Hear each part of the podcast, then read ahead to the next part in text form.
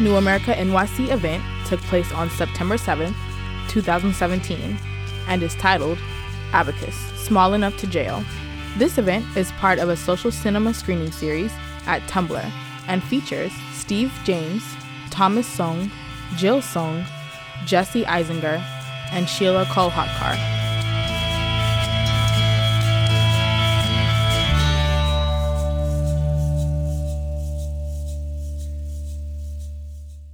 Very excited to be here. I had the pleasure of watching this film last week. I thought it was very powerful and took a very complicated story and just really put a human face on it. Um, so we're just going to jump right into our discussion. And I wanted to start off, you know, by asking the Sung family to talk to us about what this experience of going through this taught you about the justice system in this country and how it works? I think that's the big question. Well, five years of struggle and uh, per- prosecution. I always want to say the word is persecution. It wasn't easy. So, um, to, to, a lot of people, to us, in some moments, it's almost like uh, after 30 some years of uh, building up an institution, watching how this uh, might possibly dismantle the whole effort and it, it, it surely was a struggle. One thing that I think we all as a family knew but realized more after this experience is that the justice system exists, obviously, in America, but it takes a tremendous amount of resources. And I'm not just talking about money, but knowledge and um, personal strength to be able to use it properly. And we felt very lucky that we had the experience and the knowledge within our family to be able to face this. But we also are very worried about the system because we know there are so many other people who do not have those resources. This is, you know, this, this really emphasized this for us. Well, so I've done a lot of reporting on white collar crime, and of course, I've heard from so many people that the small, the smaller defendants who often don't have the means to pay for defense lawyers and go on fighting they are frequently pressured to cooperate and to, to, plead guilty, basically to just cut off this hemorrhaging of money that goes on. So I'm curious to know. I mean, maybe this is something Jesse wants to comment on. Um, you know, what what effect does that have? The fact that it is so tilted towards wealthy defendants. They're the only ones sometimes who can fight. They're often advised by their lawyers to fight. Um, what does that do to in terms of you know seeing justice in this industry?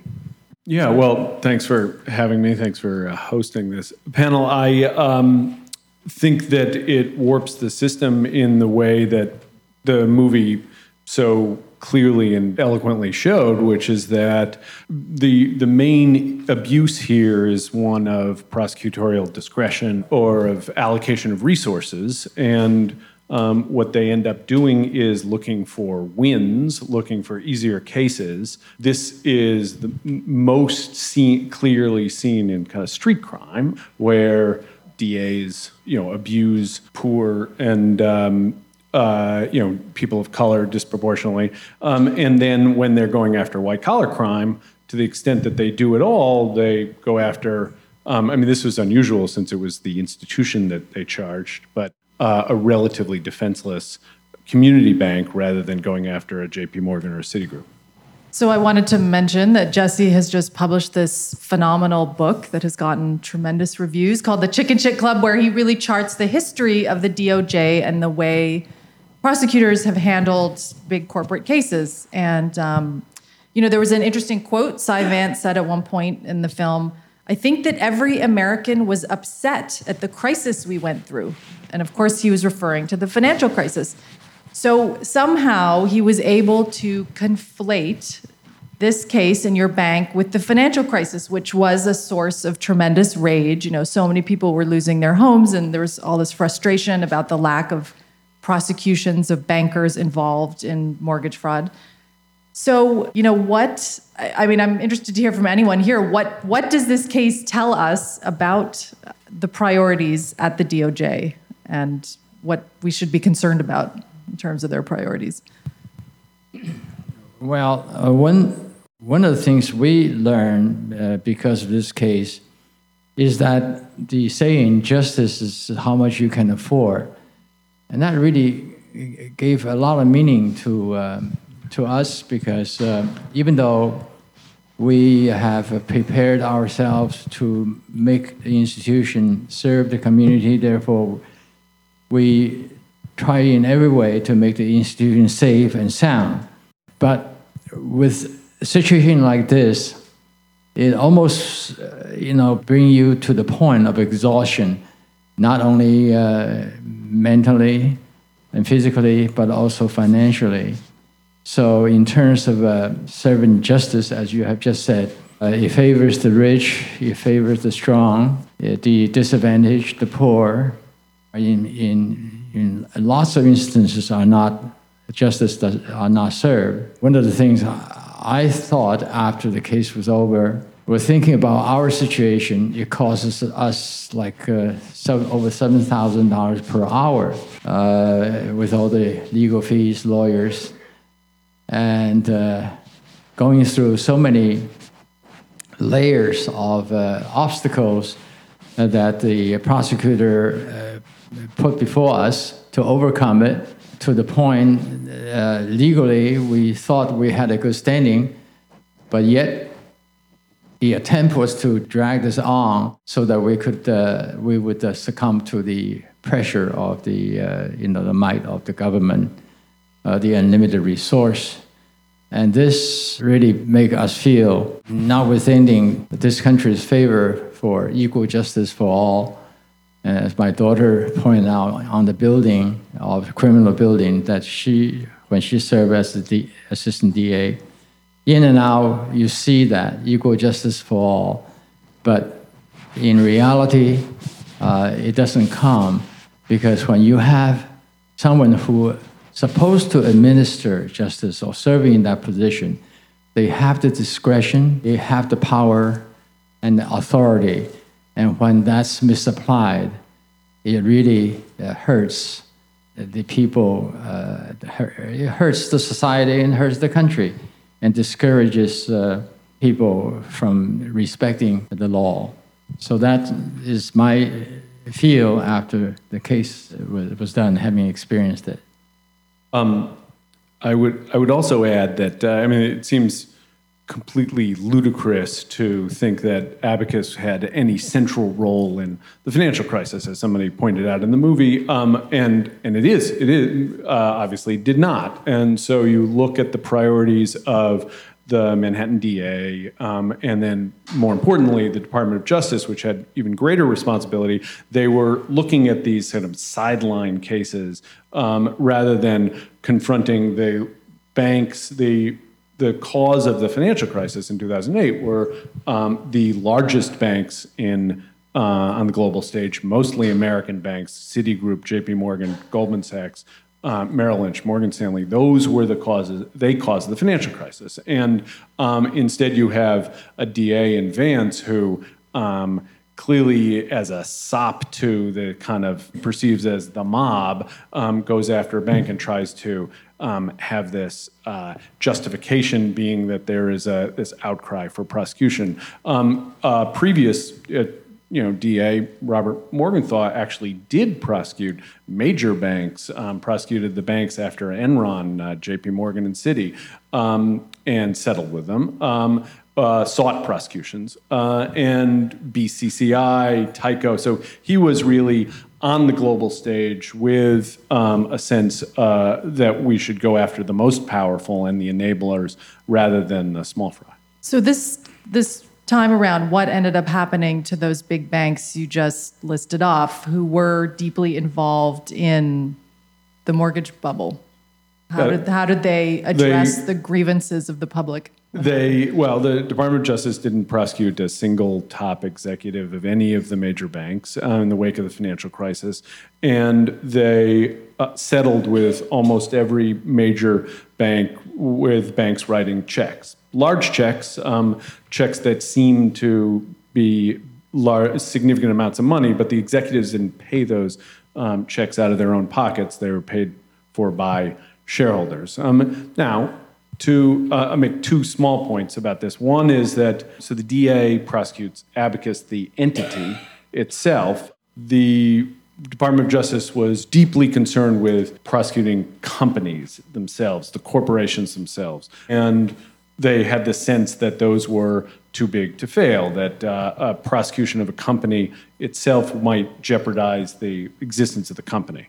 As you can see with Abacus, actually, ironically, um, that did not put Abacus out of business, thankfully, but uh, that also gives you the sense that maybe if you prosecuted JP Morgan, the entity, criminally, that it wouldn't necessarily put that out of business, which even um, highlights more their cowardice in not doing it.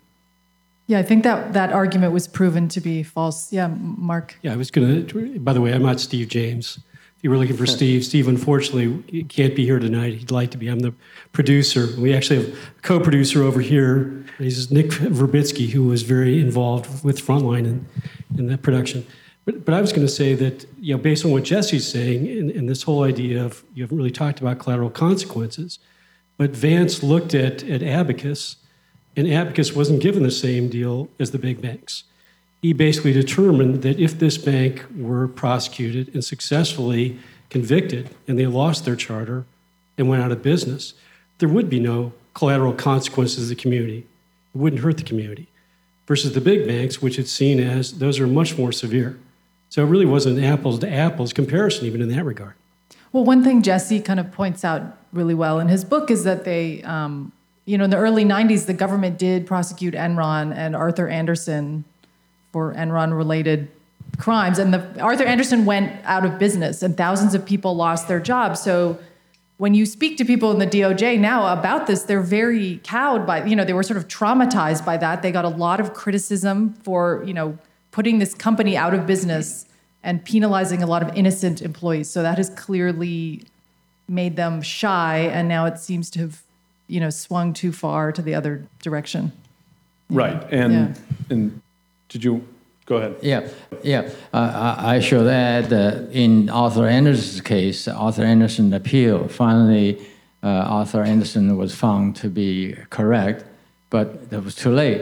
The Arthur Andersen was uh, dis- disappeared. Thousands of people who were employed by Arthur Andersen uh, did not ha- uh, have their pension all wiped out and the insurance company would have compensated heavily for the loss, uh, could, uh, would, would no longer had this responsibility. So it was a disaster for the DOJ to make that uh, decision to prosecute the company instead of uh, the individual that's, that was involved. Uh, that was the uh, theory behind not prosecuting institution that's too big to fail for fear that this would Uh, greatly affect uh, the financial uh, system uh, altogether. But in our case here, uh, the DA made an assessment. number one, we were too small to really affect the country as a whole. He surely should know that it affects the community because we were a major institution contributing to the growth of the Chinese community. But so what? The Chinese does not contribute to, to his election. so uh, politically, it was very uh, easy for him to make that decision. And finally, I don't know whether or not people realize that fact that here uh, you have a DA uh, who is an institution established by the government to protect the society from crime, uh, but he is located in Manhattan. Manhattan is unique because it's the financial center of the world. And therefore, every major institution has an office in Manhattan. So therefore, he has jurisdiction over every major institution of the world. So by prosecuting, sacrificing a small institution like ours, it enhances his ability to go or threaten, even though he could not bring them down, uh, should not bring them down because the public policy wise, but he could certainly established himself as a great threat in terms of extracting fines from the larger institution. To make my point clear, after our case, it was disclosed, and you would not believe that the Manhattan DA's office holds in the DA's account $808 million. Now, to administer that fund. Is he is not a not-for-profit organization. It becomes a private organization. The uh, Economist magazine has said uh, it becomes a legal extortion organization. That is not serving the public. It does not serve New York City. It discourages the prosperity of the New York City because it discouraged financial institutions for coming over to New York to establish itself. And it, it certainly hurts a small community like Chinese community in New York. There was a very powerful scene uh, showing what what happened right after the arrest of all of the Abacus former and current executives, where they were, I think they were in handcuffs or some kind of handcuffs with chains. The, the handcuffs had um, chains connected to each other. So they were they were linked together with these cuffs and these chains, and they were trying to conceal their faces from the cameras because, of course, the news media is always invited to come and photograph the spectacle. And um, I mean, all sorts of defendants complain about the way they're treated, and I've certainly heard many insider trading defendants complain about the fact that uh, the Wall Street Journal had someone positioned outside their Park Avenue apartment when the FBI came to arrest them. So this spectacle of these arrests is is a common problem, but it did seem to have a special flavor in your case of you know. It was disturbing to watch. I mean, that was my reaction. Well, first of all, most of the people on that chain, we call the chain gang because it was a chain gang, were, were not executives. They were lower level employees. Um, most of them were women on that chain, so had no issues of violence. Um, we did a little research into this when this happened because my sister, who is worked for the who worked for the DA's office at that time, she was shocked. She was there. She physically witnessed this, and she said she had never seen this in her experience working for six or seven years in the DA's office.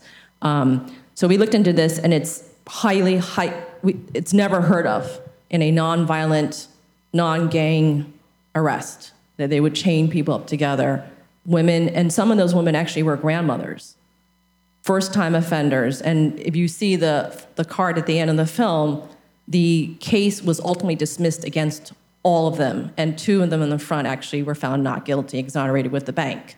So this was clearly, despite what the DA's office said, and we have lots of analysis of this, they made a decision to do this to basically mark these people and mark their power, and to, as a form of intimidation, to further make their point. Um, and this, to me and to my family, was an excess of power and an excess use of the power, um, and was actually quite shocking to me because I've been born in the United States.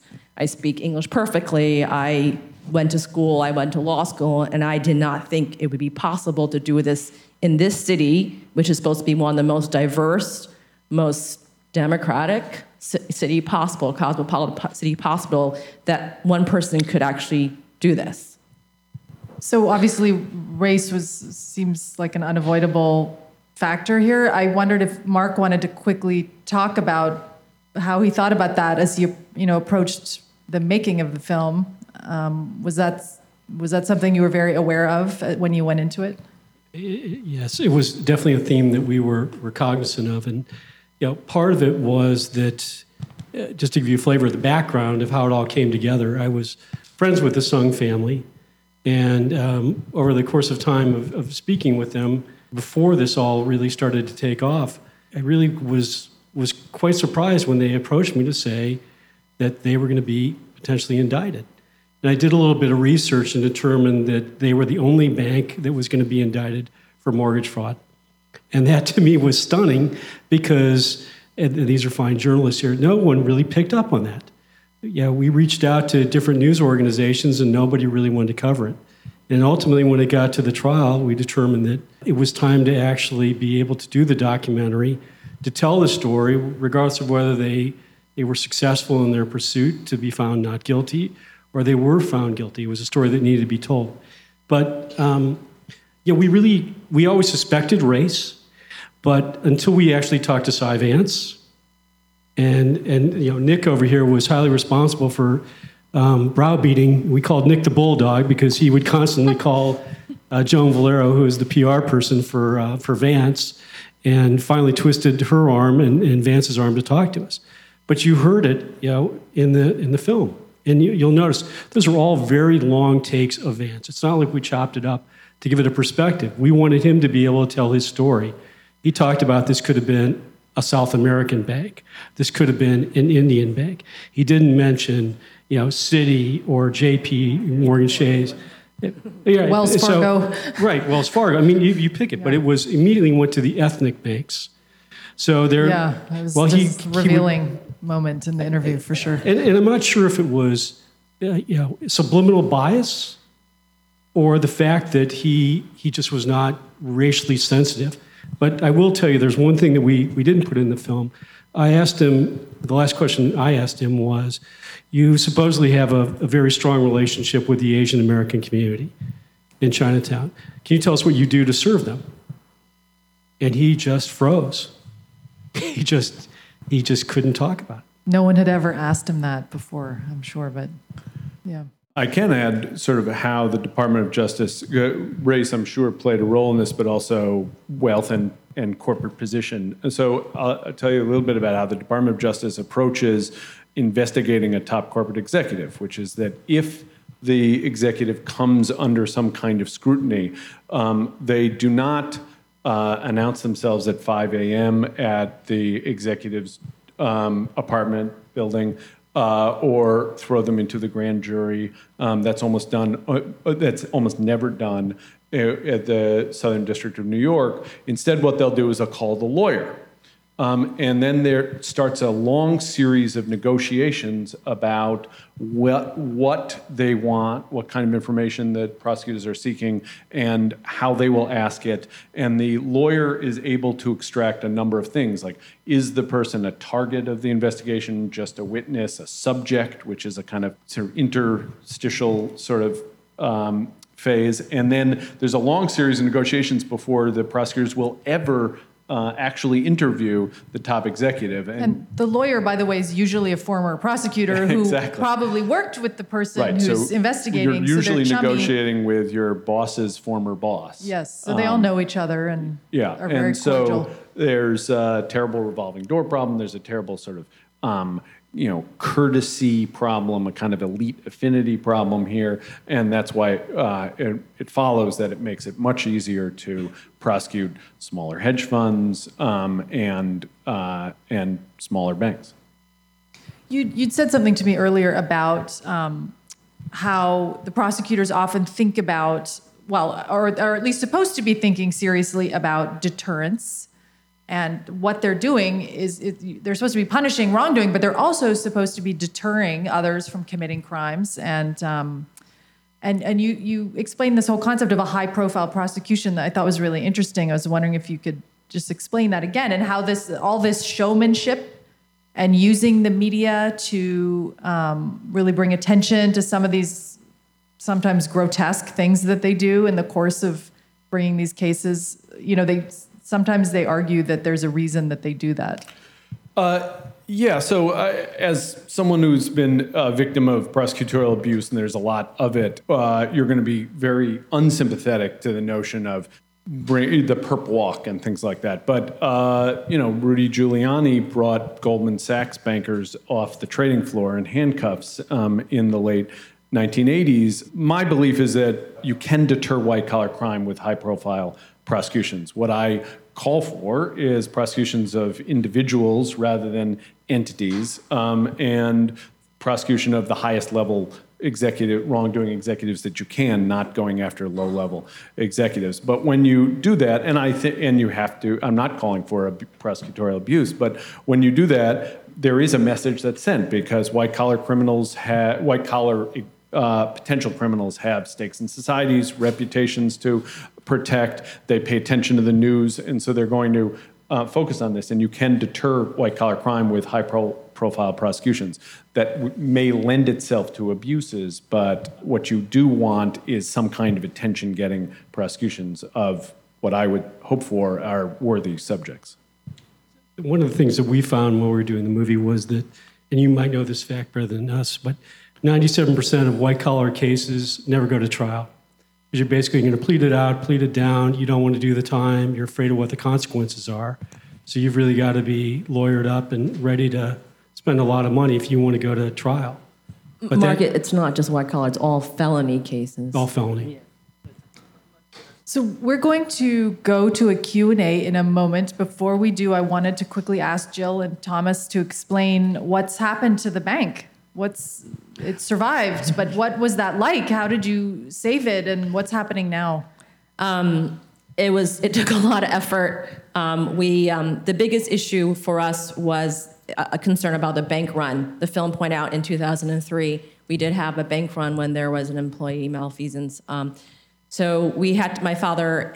His the biggest thing that my father did was to go out ahead of the indictment announcement by Vance um, and tell the community that this was happening. Um, he has built a lot of trust, and the institution's built a lot of trust with the community through these years, and his credibility and the bank's credibility was able to keep the community calm. And because of that, we were able to keep piece together during the, these past five years, even during the trial when everything was being bit by bit disclosed. And the, and the trial, it turns out, was very good for us because all the information was lies, and it turns out help, and it was reported in the Chinese newspaper, so it helped us in the end. We also lost a lot of counterparty relationships. Um, for example, Fannie Mae suspended their relationship with us during this period. Um, we have other banks we bank with um, that did not want to do business with us, which prevented us to be able to do give full services to our customers. Um, so that that was very hard, and our regulator imposed a an, you know enforcement order, which also limited us what we can do. Now we've pulled ourselves out of it. It's about been two years since the tri- end of the trial, and it's taken two years for us to rebuild. And um, I think that we're at the point now where I feel like we have reached a certain level of stability and on that cuspis of growth that I'm feeling much more optimistic and hopeful about. But so you're going in, you're going every day, making loans. It's sort of back to normal.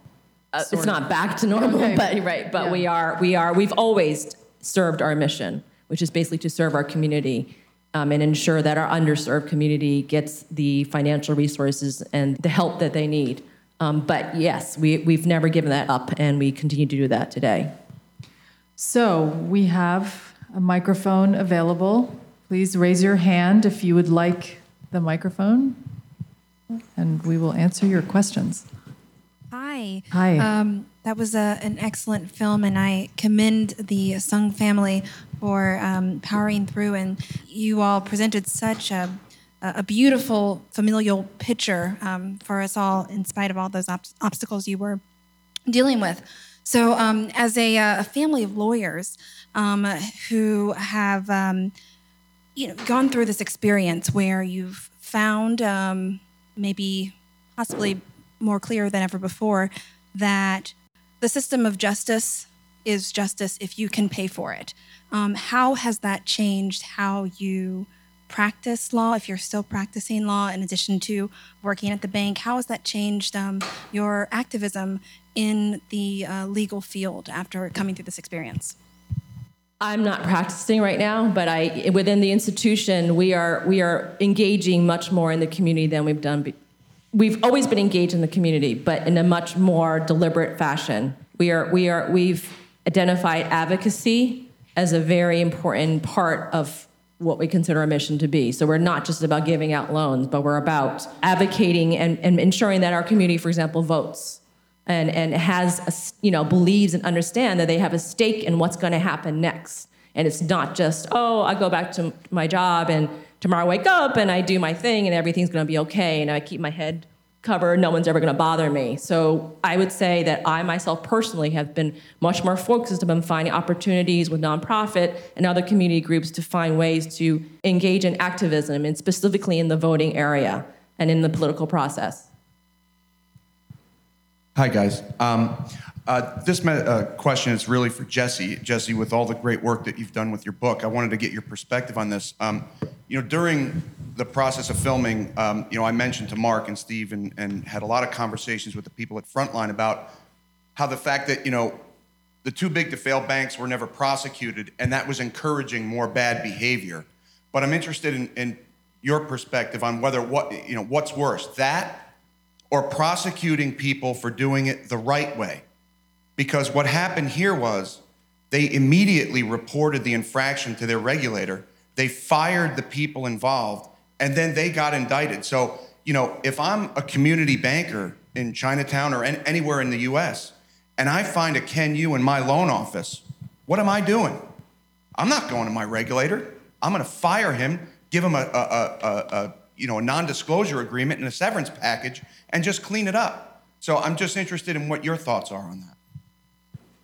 That's a tough question. It's like, who do you hate more, your stepdad or your stepmom? I, uh, I, um, uh, I mean, both are terrible love them. Abuses. love them. Um, I, uh, not that I, no, I, I love both of them. Um, but uh, I guess I would sort of say um, I'm more outraged, and I think it's more dangerous to allow the biggest um, entities, um, the most important financial entities in the country, and the most powerful people in the country, you know, among them um, major corporate executives and um, top bankers, to have a culture of impunity. I think that undermines our notions of justice and democracy. I think it eroded our sense of fairness and legitimacy, and, and we didn't hold anybody accountable after the crisis. So I think that that has that has um, helped destroy the fabric of the country in a way that has not yet been healed. In fact, I think it contributed to Trump. So that's very bad, contrasted by the relatively smaller but outrageous injustice of an abusive prosecution of a community bank. I think to take anything away from your experience, I think that the larger scandal is that we didn't prosecute the, wrong, the real wrongdoers. But I see it not really a conflict. I see it. No, I it- think yeah, it's- it's, a mirror image. I agree. Because one cannot, what you just described cannot exist without what happened to us. Um, it's it's just it's it's the same thing, but it's the application of what you just described in, in the way you described it and in the way it happened to us. Yeah. And that's the part that that's you know so it's not just the letting go; it's the terrorizing and the you know the abuse of those who are downtrodden. So both those exist in that in that in this universe we're in. I, I think uh, part of the problem that you mentioned in your question is uh, why wasn't the DA prosecuting the wrongdoer rather than prosecuting an institution who tries to do the right thing? And I think it's, it is fundamentally based upon the incentive for the prosecution to do what he did. And this is something that basically we could change. You people can change. You can actively promote, take away the incentive from the prosecution to do that which is politically expedient for him or financially it is beneficial for his office when you take away the basic things that motivates him to do a wrongful prosecution, then you, we have done our part in making this society a much better society. Another question? There's one up there. I have a microphone here. Oh, Can I ask okay. Someone has a mic. Where are Uh, you? over here. Sorry. Over.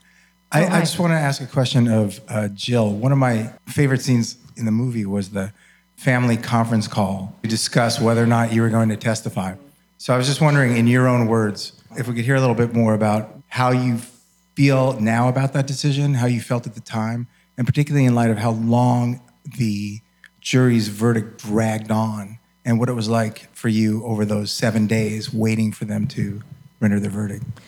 So um, I, it's kind of hard to explain myself during this trial because it requires me to kind of go back and think of all these horrible things. But um, I had to compartmentalize myself, a lot, or else it would be very difficult to move forward on a day-to-day basis. And so this decision, and I actually did not want to be in that room when this was being debated. I was willing to do whatever my majority of my family decided in the end. If they wanted me to testify, I would have.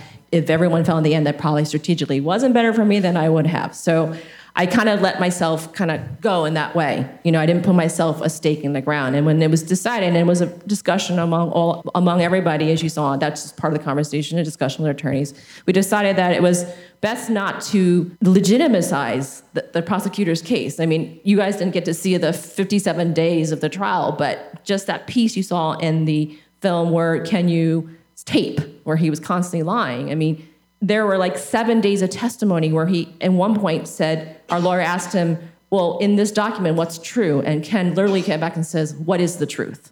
I mean, this is, I mean, this is just a piece of how ridiculous this whole prosecution was. You know, we're like, why, why do we put you up there? It's like, it's almost like legitimizing what was so bad.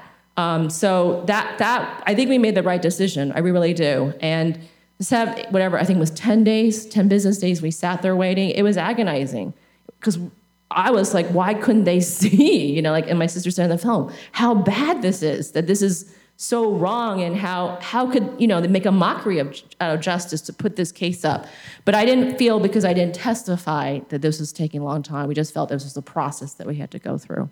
It was a remarkable look into how juries work. Just the fact that they were deadlocked and then had to be reminded of what they needed to. I mean, it was it was really a bit disturbing, actually. Uh, we have time for one more question. Hi. Hi. Uh, Tom, you look really good for 80. That's a lot. my question is uh, just leading back on his point, where in terms of incentives that DAs and prosecutors have, well, a lot of these positions are political in nature, and I guess as settlements and a lot of these fines lose political clout or stop making headlines, do you think the pendulum will start swinging the other way and they'll start switching over? Well, it's more for just question. Well, I oh, can I Go add ahead, one yeah. thing quick? So, so this revolving door thing is a real issue, but there is also an argument to be made that it the fact that people can leave these jobs and make a lot more money afterwards does perhaps attract some people into those jobs who would not otherwise pursue them. So I'm curious to know too what, you know, whether that's helpful or not. I mean, these are people who have other options, but they choose to do this government work and then they are rewarded with these fat corporate paychecks later. Right. Um, I think that's a very malign incentive. But to to try to address your point, I think that the settlements are too appealing. They're they're too easy, and they appear to be accomplishments on you know you can list them as accomplishments on your resume. And it's actually what big law is looking for is to have you have a series of these kind of settlements with corporations. So i don't think that the pendulum is swinging anywhere back especially because trials are very very hard. One of the things is they don't do trials anymore. In the 1970s they you do about eight per, eight trials a year. The average us attorney i'm not talking about district attorney in manhattan but um, now they do 0.9 to- sorry, 0.29 trials a year. So they have, they really lack trial experience, which exacerbates the, their fear of trials, and so they don't take on the most powerful entities going to trial. As for the, go ahead. Do you want? To Yeah, to? no, well, I, so, do, but doesn't bringing a big complicated case to trial burnish your reputation for a big law firm? And if it doesn't, why not? Yes, it does. It's just that the um, well, for the law firm, of course, For the Um, future for the- employer law For firm, the yeah, the- for yes, so some of the marquee prosecutors that you wrote about um, in your great book, and now it's turned time to advertise Black Edge, which is fantastic, um, Mutual Admiration Society. That, uh, of course, they managed to parlay those high profile cases into very good paying jobs at white collar firms. That's um, the best way to do it win a, a marquee trial against a, a target that gets in the Wall Street Journal. But that's the high risk because you can lose um, and you're working on something that's lasted years and years. Much it, it takes faster to reach a deferred prosecution agreement with a corporation, you know, six to nine months rather than years. And if um, and they do insider trading cases, which I think are much easier to do, relatively easier to do, not easy, but relatively easier to do than getting a CDO case. So to answer your question about whether or whether it's a good system to have these people go into these jobs and then have the ability to escape, I think it's to, too corrupting. And I think that what you should do, is, that the Department of Justice and the DA to some extent should hire differently. They should, they should not be the Department of Justice should not be a training ground for future white collar defense partners. That is um, that corrupts the system. So what we should have is maybe refugees from collar defense who are 50 or 55 and want to leave, or plaintiffs' lawyers, or consumer protection lawyers, or public interest lawyers. Move them to be prosecutors. Oh, I, th- I think the other side of this this um, coin is is the DA himself. So Vance is up for reelection this year. And how many people are running against Vance? How many people are running against Cyrus Vance? Zero? Nobody. Yeah. Nobody. So nobody wants to challenge the system, so he basically gets a free pass to be reelected. So if you get back to the idea of prosecutorial overreach, why is nobody standing up to, to challenge him? I think a lot of that has to do with his funding, which you could hypothesize could be coming from large banks and corporations that it's in their best interest to see him stay in power. So I think, I think we're out of time, right? Am I time minders? Yes. So, um, oh, okay. Quick follow-up question. Sounds like a good follow-up documentary. A long article in ProPublica, potentially. Yes. Okay, yeah. Well, okay, thank you, thank you all for coming and for asking such great questions.